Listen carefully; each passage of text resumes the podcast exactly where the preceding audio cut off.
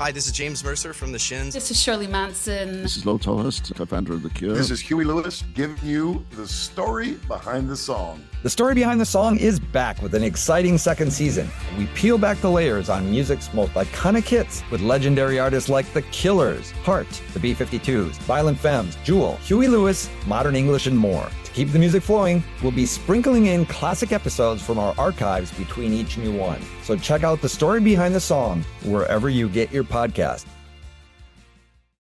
When you need mealtime inspiration, it's worth shopping Kroger, where you'll find over 30,000 mouthwatering choices that excite your inner foodie. And no matter what tasty choice you make, you'll enjoy our everyday low prices, plus extra ways to save, like digital coupons worth over $600 each week. You can also save up to $1 off per gallon at the pump with fuel points. More savings and more inspiring flavors make shopping Kroger worth it every time. Kroger, fresh for everyone. Fuel restrictions apply. So, you want to be a rock and roll star? No? Well, how about a podcast star? Well, as it turns out, there's a new all in one platform just for you. It's called Anchor, and it's the easiest way to make a podcast. And check this out it's free. There's creation tools that allow you to record and edit your podcast right from your phone or computer, and then Anchor will distribute the podcast for you so it can be heard on Spotify and Apple Podcast and, you know, everywhere else in, uh, in podcast land. And what's even better, you can actually make money from your podcast. Go figure. Uh, no minimum listenership on that. It's everything you need to make a podcast in one place.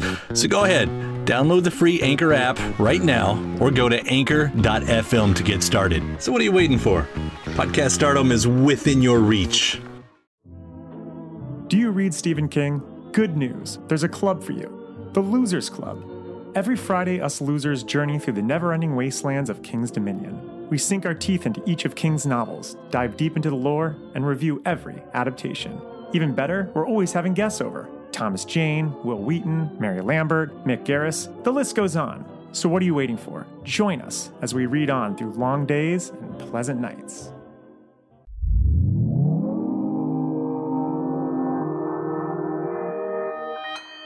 Consequence Podcast Network.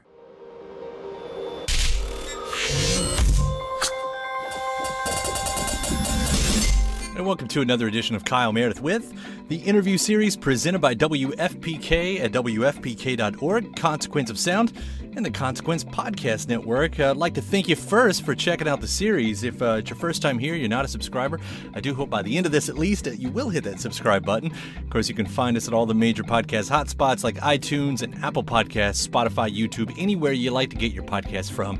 That's where you can find us. We'll bring you new interviews every Monday, Wednesday, and Friday so you can keep up with all of your favorite artists, discover some new ones, know what's happening in the music world. Kyle Meredith with wherever you get your podcasts.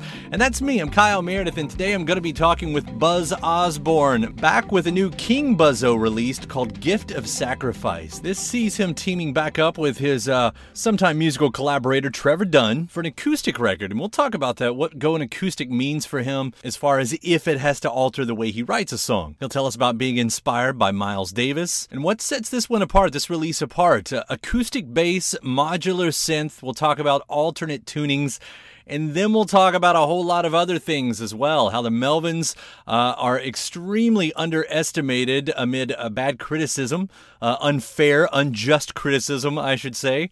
We'll talk a lot about science, evolution, and religion. And there's lots, lots of deep uh, roads into those subjects here. So let's get into it. And this record, Gift of Sacrifice, it's Kyle Meredith with Buzz Osborne. Hey, this is Buzz. First off, Gift of Sacrifice has been a really enjoyable listen. Uh, I, I, really love what you're doing with this. I mean, you've always done interesting music, and, and this goes with it. Um, as the story goes, for those who, who don't know, this is your second, your build is your second solo record. Uh, yes. As you're joined by your friend Trevor Dunn on here as well, who you've played with in a couple projects. But but this once again finds you in the uh, in, in, the acoustic world. And, and, for you, does that actually change how you write a song? Does the style of guitar actually, you know, alter the way you approach uh, how you put a song together? Oh no, not at all. I write a lot of the Melvin songs on acoustic guitar or acoustically on an electric guitar. You know, I don't have to have some blasting amp. As a matter of fact, most of the songs I write, no matter what, where they end up, are not blasted through an amplifier at top volume. They're generally worked out on an acoustic or acoustically, and then I will record those riffs and then take them into practice where I will play them at a much louder volume. But we tend to rehearse at a quiet volume, almost enough to where you can talk over it. And we like to rehearse, especially at the beginning of rehearsals, without using a PA so that we can sing quiet enough to where we can sing without having a PA and can, you can hear it.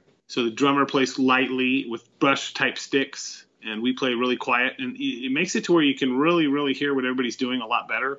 And you get a lot tighter and you get a lot more out of it. And you can talk as you're playing over the stuff without it you know. I prefer that for especially for rehearsing new songs or new songs that you want to play live. So so then is this just about presenting it in a different way? Uh you know presenting it as the acoustic side? Is that the point? Well i mean i guess yeah i mean it's it's, it's another thing i can do without too much difficulty five years ago or so six years ago when i did my last one uh, um, I wasn't really sure if that would work, and it worked fine. I did a whole European tour, U.S. tour, went to Australia, all that, you know, and uh, and it was a challenge. I don't have the other guys to hide behind. I mean, in the Melvins, I, right now I play with Steven McDonald from Redd Kross and and Dale, who I've played with since 1984, and you know, with a rhythm section like that, it's difficult to lose.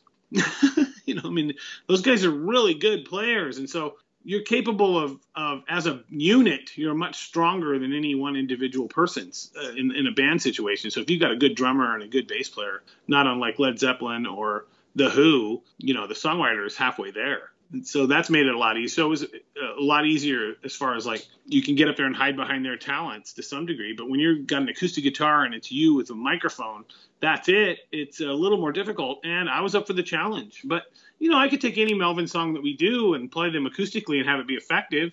I would just change out the stuff that wasn't really working and move the song around a little bit, not unlike what Bob Dylan always has done or any number of other people who change things up. And uh, me as a fan, I don't mind it when people do that kind of stuff. I like it. Like, you know, if you gave Tom Waits an acoustic guitar and said play any of your songs, he'd be able to do it. It would be fine. It'd be really good. You know, that's kind of how what my attitude was towards the whole thing. And then adding Trevor Dunn on this record has just been a it's just been a A plus next level type of thing, which is great. And I love Trevor to death. And uh, I think he's a super talented bass player and easy to deal with. And uh, my favorite thing that I got out of my relationship with Fantômas was my ongoing relationship with uh, Trevor Dunn. You, you mentioned Tom Waits and a few other people there. I've also, uh, I think I read somewhere that you know Miles Davis was mentioned uh, as well, and how does his influence factor into the record? If if I did read that correctly, well, he's factored into a lot of our records for a long time, but mostly just the uh, electric era of Miles Davis, all a Big Fun, Bitches Brew, On the Corner, especially On the Corner. That's been a huge massive influence on what we've done for decades, you know, at least two and a half decades. And uh, I can't really stress that enough as far as that's concerned. People don't hear that, and they should just listen to the drumming. we are all about that kind of stuff. So um, people tend to, to, to tend to uh, underestimate what we're capable of doing, which is a mistake. Why do you think that is? Uh, because most people that are writing reviews or writing reviews of concerts or records don't do their homework and aren't really fans at the beginning and are not going to be, become fans. And so they generally when people like if you if I tell you something, you know, this is true, you should check, you know, uh, this is true and you look you go okay, you'll immediately do a Google search. You will look as far as the answers that you want. You will look no further than that. And that's that tends to be what what people do with everything. Well, I don't think that's true. You look up, well, there it is. It's not true you know, well, then behind that are 50 stories that saying that it is true, or 50 things that are telling you a whole different opinion or picture of what it is you're doing, or 50 albums by us that don't sound like the album that you just listened to. You have no idea what we're doing. You know, you've listened to 2% of what we've done and, and decided you know exactly what we're all about. You know, I just think, you know, what kind of people do you think we are? I was going to say, you, it's uh, it, it is interesting the way you, you do explain that because uh, obviously that is I mean, as far as the internet goes, as far as uh, news cycles goes, I mean, you'll always find exactly what you're looking for. If you look, and they usually tend to look as far as what they're looking for. That cements what exactly they think, and then they move no further than that, and look no further than that at all. And then tend to only read, which newspapers figured out a long time ago, tend to only read the first chapter or the first couple paragraphs when in actuality the devil is in the details. Right. you have to keep digging, and then there, oh wait, that's not exactly what I thought, you know. But that, that tends to never happen. So I have little to no. I, I don't. I don't have much uh, uh, time for that kind of stuff. I just think, okay, you're an idiot, and just leave it at that. Or you see a bad review and you go, okay, let's see what let's see let's look at what else this guy likes or girl likes, and you go, oh, they like nothing but crap. Good. Well, no wonder they don't like us. I hate all the records they think are amazing. So there you go. It's not surprising. But we we have literally had prominent magazines that shall go unnamed at the moment that have just said to our publicist, we will never write a good review of their band because we don't like them. It doesn't matter what they do. They have a stick up their butt about us. That's been the case for our entire career, one form or another. Forever, literally for the better part of 40 years, I've had to deal with that kind of bullshit. You know, that's how it works. Because uh, I mean, you, you, even think like there's a chance when when the journalists are going to cycle out, uh, as they do every few years. You know, they do. it does. You know, the lifers, uh, you know, are are few and far between. Uh, you know, I, I, would I would assume that would offer more chances to get past that or something like that. That's that's really. But there's been people that run magazines or owners who just said no, nope, nope, nope, nope. You know, super prominent drum magazine hated Dale, hate, hated hated what he did, and until that guy, the owner or the manager, was gone, the second he was gone, Dale was on the cover of the magazine. Not just an article on the cover of the magazine, which that's pretty amazing, you know. But that's how it works. That's how it works. Passed over, which is, you know, I don't. Ex- thing is, is people would think that I, I, I, oh, you must be bitter about that stuff. I'm, I'm not really. I'm just pointing it out if I was bitter, I'd have quit a long time ago. I'm not bitter. I love what we're doing. I love the people that come and see us. I couldn't be more appreciative. I love making music. I love doing all this stuff. It's what I do, and I'm up for the challenge. And you know, you, you people, someone wants to debate me about any issue, music or otherwise, I'm I'm ready to go. well, you've already won. You're still here. You're still doing this. You're still yeah. putting out interesting, relevant music. So you win. automatically I appreciate it. Thank you. Thank you. But we've operated like especially me, I've operated like I would like it other bands to operate if I was a fan of that band. You know, how I would like to see someone else operate is how we operate. That's it. What I would appreciate musically, fan wise, or uh, musically, uh, how they do stuff live or whatever. I would appreciate. I try to figure out what that is and incorporate that into what we're doing. You know, because we're essentially music is art, and we we as artists want to contribute something to society that normal people don't get in their everyday lives. I want to, to give them something they don't normally get. And that's my entire job. And I'm up for that challenge. I will try to do that as best as I can. I absolutely love that. So I'm going to use that, but ask a bit of a generic question uh, uh, as we pull this back around to Gift of Sacrifice in this record. Yeah. What are you offering this time that's different as you said, you know, you, this is the way you write songs a lot of time. That that part's not very different, yeah. you know, on the acoustic. What what are you offering different this time? Well, just the addition of the acoustic bass on on, on, on my records is a big deal. We did that kind of thing with uh, Freak Puke, which is a Melvins Lite with Trevor, but it wasn't with acoustics. So I'm trying to offer something. Well, when I say I'm offering them something that they don't normally get in their life in, in people's lives, that would be I'm imagining the vast majority of people out there don't listen to anything remotely like us. And so that's what I'm doing. I'm offering an alternative to what is normal out there. And I'm writing it in a way that I think is good. Not that I think they will like, but that I think I will like and if I like it, I figure that other people will like it as well. Well, I'll point out one of the uh, you know the the additions to this. One of the things that makes this uh, somewhat different anything, and, and it sounds so simple on paper, but it's really such a contrast. Is that you you? It sounds like you purposely said, let's pair the modular synth with these acoustics. What drove you in yeah, that direction? Well, um, I got into modular synth stuff a while back from my buddy, buddy, buddy Jer- Jesse from Atlanta, and uh, uh, I realized that what I needed to do on my next acoustic record was do acoustic and modular synth. That nobody, I hadn't heard anybody do that, and so I was kind of interested in doing that sort of thing. And then later, I got the idea when I was planning my tour for this over a year ago, which was canceled. Um, uh, I go, Trevor, me and you should tour together, and then maybe we can record a couple songs and we could sell like a tour only EP on the tour, you know. And he was like, uh, uh, that sounds great and then um, once he got out here, I go, well, try playing on one of these songs. And then he ended up playing on almost the whole record. That's why it's a King Buzzo record with Trevor Dunn. As opposed to a King Buzzo Trevor Dunn record because we didn't write it together. You know, he wrote some of the stuff together, but by and large, the record was done before he added his parts. But I am not stupid enough to not include something that's obviously makes everything way better. You know, so that's what I did. He's plays in the lion's share of the whole record, so fine with me. Yeah, I, will ask this question knowing that I probably won't actually understand the answer, but I'm still interested in it. Uh, and I say that in the in the fact that there may not be a follow up question if I don't understand it. But but hearing about you talking about dreaming up a bunch of different tunings. Uh, yeah. For the record, uh, would you talk a little bit more about that? And and when you, as you say, dreaming up the tunings, like, do you have to keep specific notes when you're doing that? When you're getting outside of the norms? Yeah, I do. I always have but what happens is, is that I'll discover things that somebody already discovered a long time ago. You know, just oh, I'm just tuning the guitar to fifths. That's what I'm doing. You know, but I don't read music or anything like that. So I'll just mess around with different tunings until I find something that sounds good, or start with an open E tuning and change it a bit, or you know, do a wide variety of things. So we've always done that. I've done that since well, you know, late er, mid to late '80s. Always change tunings.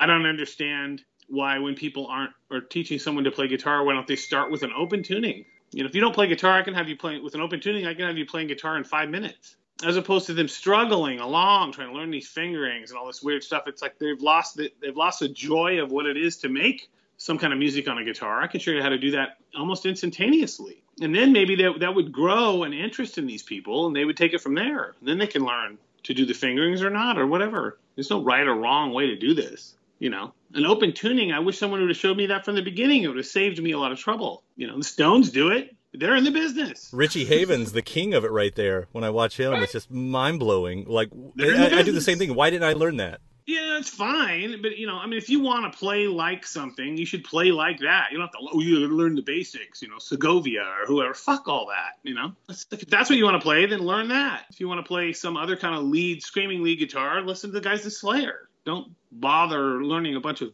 muddy water stuff. You know, there's no point. you know, it's music. It's not ultimately important beyond that. You know, we do this as an extra thing in our life, and we are afforded that luxury. And music speaks to us in the most primal way, right into the middle of our hearts, and always has since the dawn of time. What makes music cool? I don't know, but it's in my blood, you know? there it is. That's like a Sean O'Connor talking about wise blood. You know, my blood's wiser than someone else's. You know, it's like it's in my blood. This is why. That's how it works. Pardon the cliche, but I've always felt that's why the the line "It's only rock and roll" is such a powerful line because at one side it dismisses it from being too serious, but on the other side it says everything about its importance. But I like it.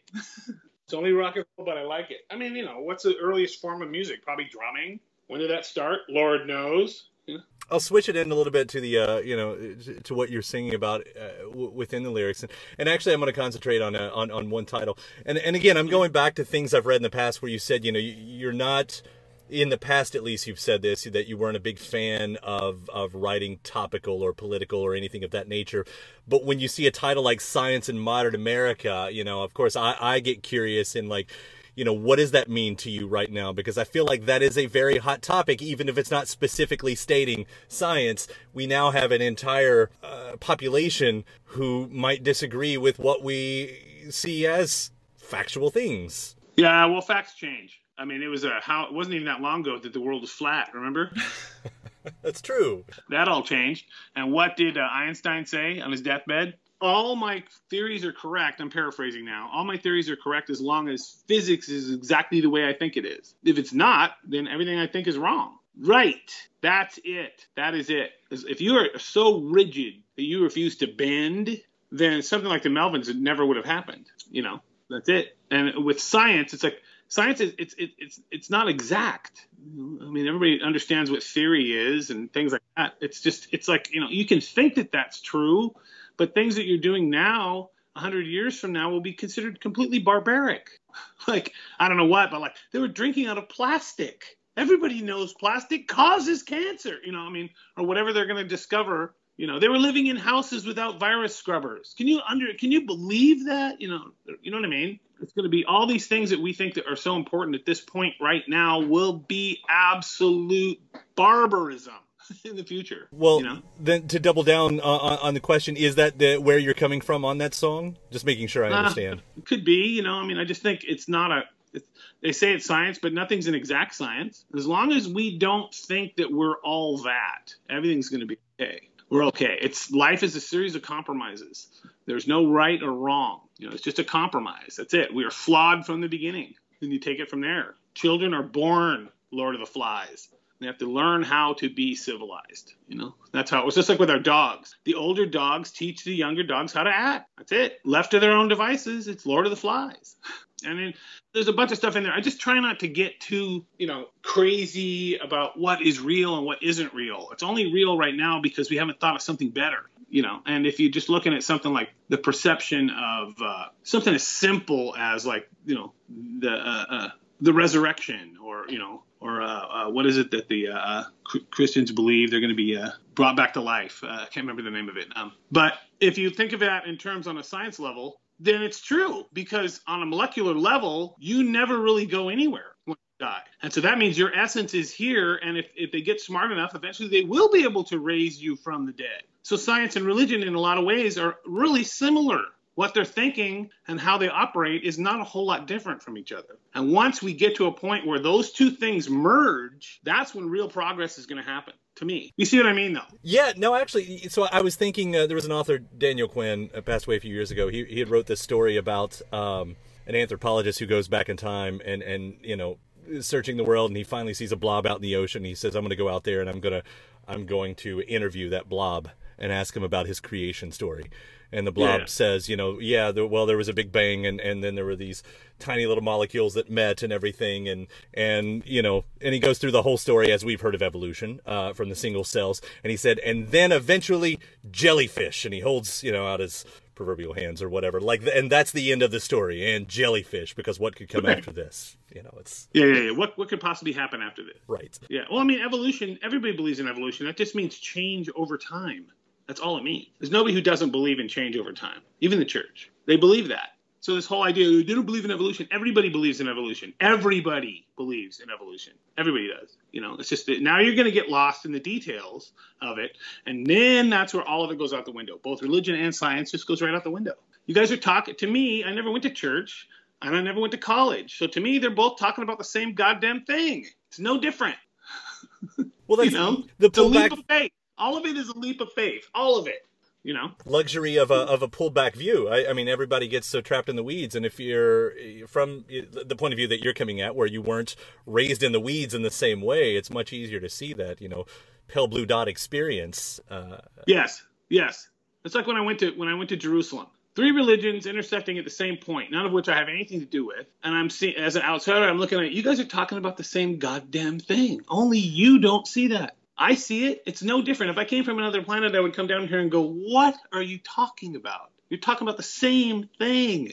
That's the problem. People like Joseph Campbell understood that. You know, they understood. He understood it. He understood it decades ago that that was the point of all this. And then the whole thing, whatever is good, gets lost in the details of it. You know, and th- so that's what I've tried. Not necessarily in that song, but you know, when I think about are you spiritual? It's like I'm not arrogant enough to say it's not possible for that to happen. You know, or or uh, who was it? Groucho Marx said the thing he hated about atheists is they talk about God too much. You know. You know, I'm not part of any of that. I don't feel any kinship towards any of those things. I also don't feel any kinship towards, uh, you know, race of any kind. You know, I think, you know, uh, uh, race pride is, is simply just it's just it's just stupid. It's like you know, I'm I am Jewish, probably English and Italian. When I go to any of those places, do I feel like I'm home? This is where my people come from. No, that's not it. I'm not home in any of those places. I don't feel a kinship toward any of those people because of what's happened to them.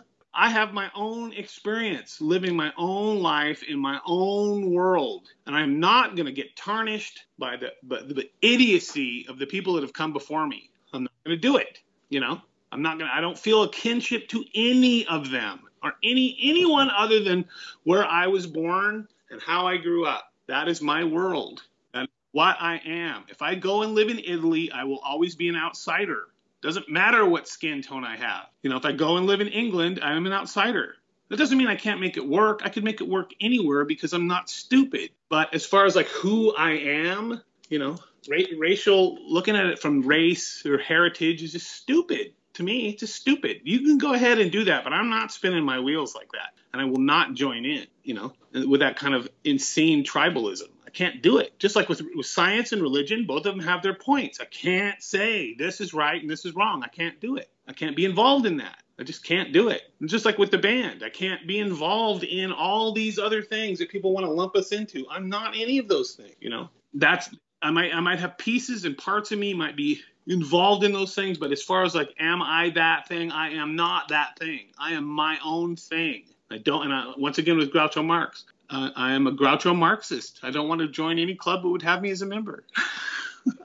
Heritage is only a definition if you ignore you know a few million years before that spot. What i mean is if i say my family is from scotland it's like yeah but they weren't you know just snapped into creation from there. Their family came from somewhere else in europe and their family came from the middle east and their family came from africa and it's who knows? As far yeah, as right. they were as far as we know they were beamed down from another planet. We have no idea yeah, a lot of people they don't want to get into those sorts of things, or they just look at you like you're an idiot, and, and you know it's like no, you're really missing the, what I'm saying. You're missing. Fortunately, you're picking up on what I'm saying, you know, which is good, but that doesn't always happen. So you say just keep my trap shut about all of it because I don't really want to get into it with people. I don't really want to start at square one. Why I think what I think. And it's a long, it's a long story, and I am complicated and moody when it comes to it.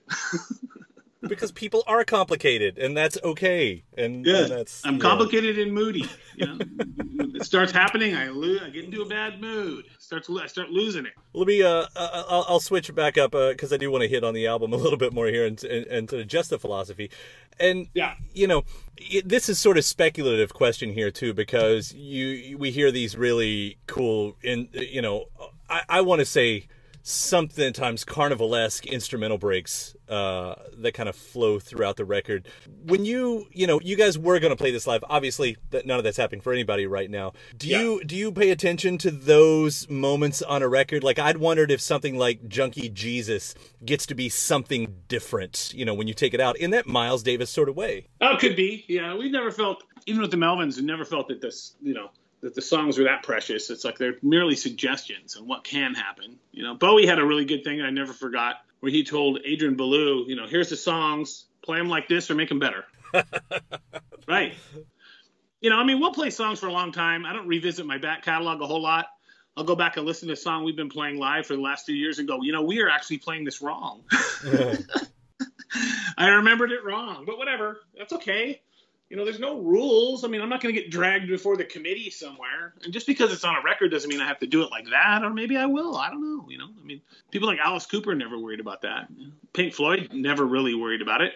And there's bands now. We want it to sound like the record. Well, good for you. You know, we'll make your records easier to play then. that way you don't have to play to a bunch of fucking tapes or digital now. So it's not even tape. So that's what you want to do. It's just not my thing. You know, we're bringing it back to its most primal level. No smoke and mirrors. What you see is what you get. If we can't make it work on that level, I don't really care. I don't go to big rock shows. You know, if I go to a hockey arena, I want to see hockey. I don't want to see a rock show. I don't like those places. I rarely ever do that sort of thing. I prefer the intimacy of what we were doing, you know, where we're doing it. I, that's what turned me on in the early 80s to punk rock you know, that kind of thing. Although we still like stadium rock and all that kind of stuff, I still like all that stuff. I just don't prefer to go to it. I haven't for a long time. I'll go once in a great while, but not often. I don't care about rock show. Oh, it's a great show. Well, you know, no matter how big a show you have at your little at your little rock concert, it's not going to be as good as the stuff that Disney does. So why don't you just quit trying? I'll, I'll agree and say it's very, very rare. Disney, much better. Yeah, I'll agree and say it's very rare that no matter how much I love a band, that you know if it's at a stadium, that I'll actually have the time that I expect to have. Like, like no matter how many times I've seen the Who in the stadium, yeah. it's never the show I want to. Maybe, and I'll, I'll say this: Springsteen did it. He did it for me, and that might be it as far as the stadium shows. I saw Springsteen once. Uh, I thought th- a third of the show was really good. A third of it was pretty good, and a third of the show, if I'd had a deer rifle, I'd have killed him myself. well, the connection was there. I think is what I'm getting at. You know, music aside or anything like that. Like, but what I'm getting at is that I agree. It's it's extremely rare. The the stadium shows never work the way the the the connection for me that not from I never get yeah. it. No, I never get it. Uh, I just I, I, I find myself distracted, you know, and I really honestly, even in a small place, I really only like a band for about maybe 20 minutes to 35 minutes, and then I've pretty much seen all, I need to see, and I'm good. I would prefer watching a band play their best 40 minutes of music than a, 90 minutes, but we can't get away with that. People would get a much better show if they would let us do that, you know, and every band would. I don't understand three hour concerts. It's, you know, a three hour concert, a three hour, oh God, you know, forget it. Want nothing to do with it. Well, let me give. Uh, I'll I'll wrap here with the compliments. Uh, Gift of Sacrifice. Uh, it, once again, uh, I love what you're doing uh, these days, and I hope you continue to do it. I don't know what the next steps are, and I, I do want to see this live eventually. So, uh, thanks, man. Thanks for what you do. I think me and Trevor want to make a whole new record and then tour that. Do That's it. We want to do. That's what we want to do, and I really appreciate your uh, support and thank you so much. Anytime, Buzz. Thanks so much. Take care, man. Talk to you later. My thanks, Buzz Osborne. The new King Buzzo with Trevor Dunn album is called Gift of Sacrifice. Thanks to you as well for checking out this episode. Again, before you get out of here, do hope you'll hit that subscribe button. Find us at all the spots: iTunes, Apple Podcast, Spotify, YouTube, wherever you're listening from right now.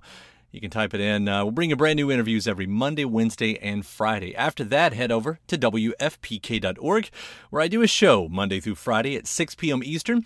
That's an hour full of song premieres, music news, anniversary spins, and bonus interviews. WFPK.org, Monday through Friday at 6 p.m. Eastern. Consequence of Sound has your music and film news. You can also find me on the social media spots as well at Kyle Meredith. Do hope you uh, like and follow along to keep up over there. And that does it for another edition. I'm Kyle Meredith. I'll see you next time.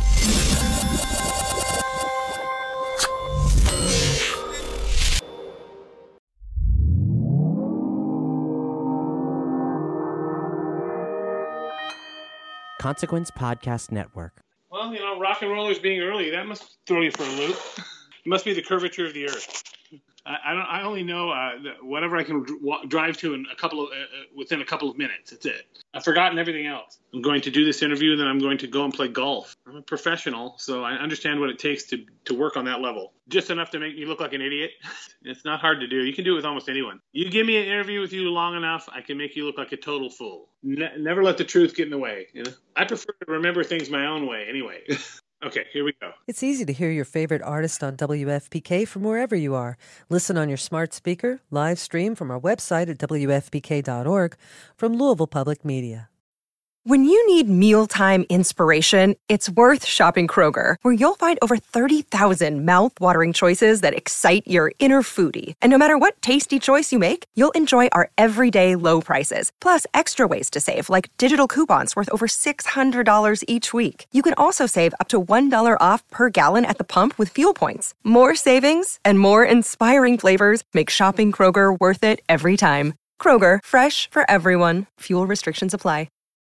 When you need mealtime inspiration, it's worth shopping Kroger, where you'll find over 30,000 mouthwatering choices that excite your inner foodie. And no matter what tasty choice you make, you'll enjoy our everyday low prices, plus extra ways to save, like digital coupons worth over $600 each week. You can also save up to $1 off per gallon at the pump with fuel points. More savings and more inspiring flavors make shopping Kroger worth it every time. Kroger, fresh for everyone. Fuel restrictions apply.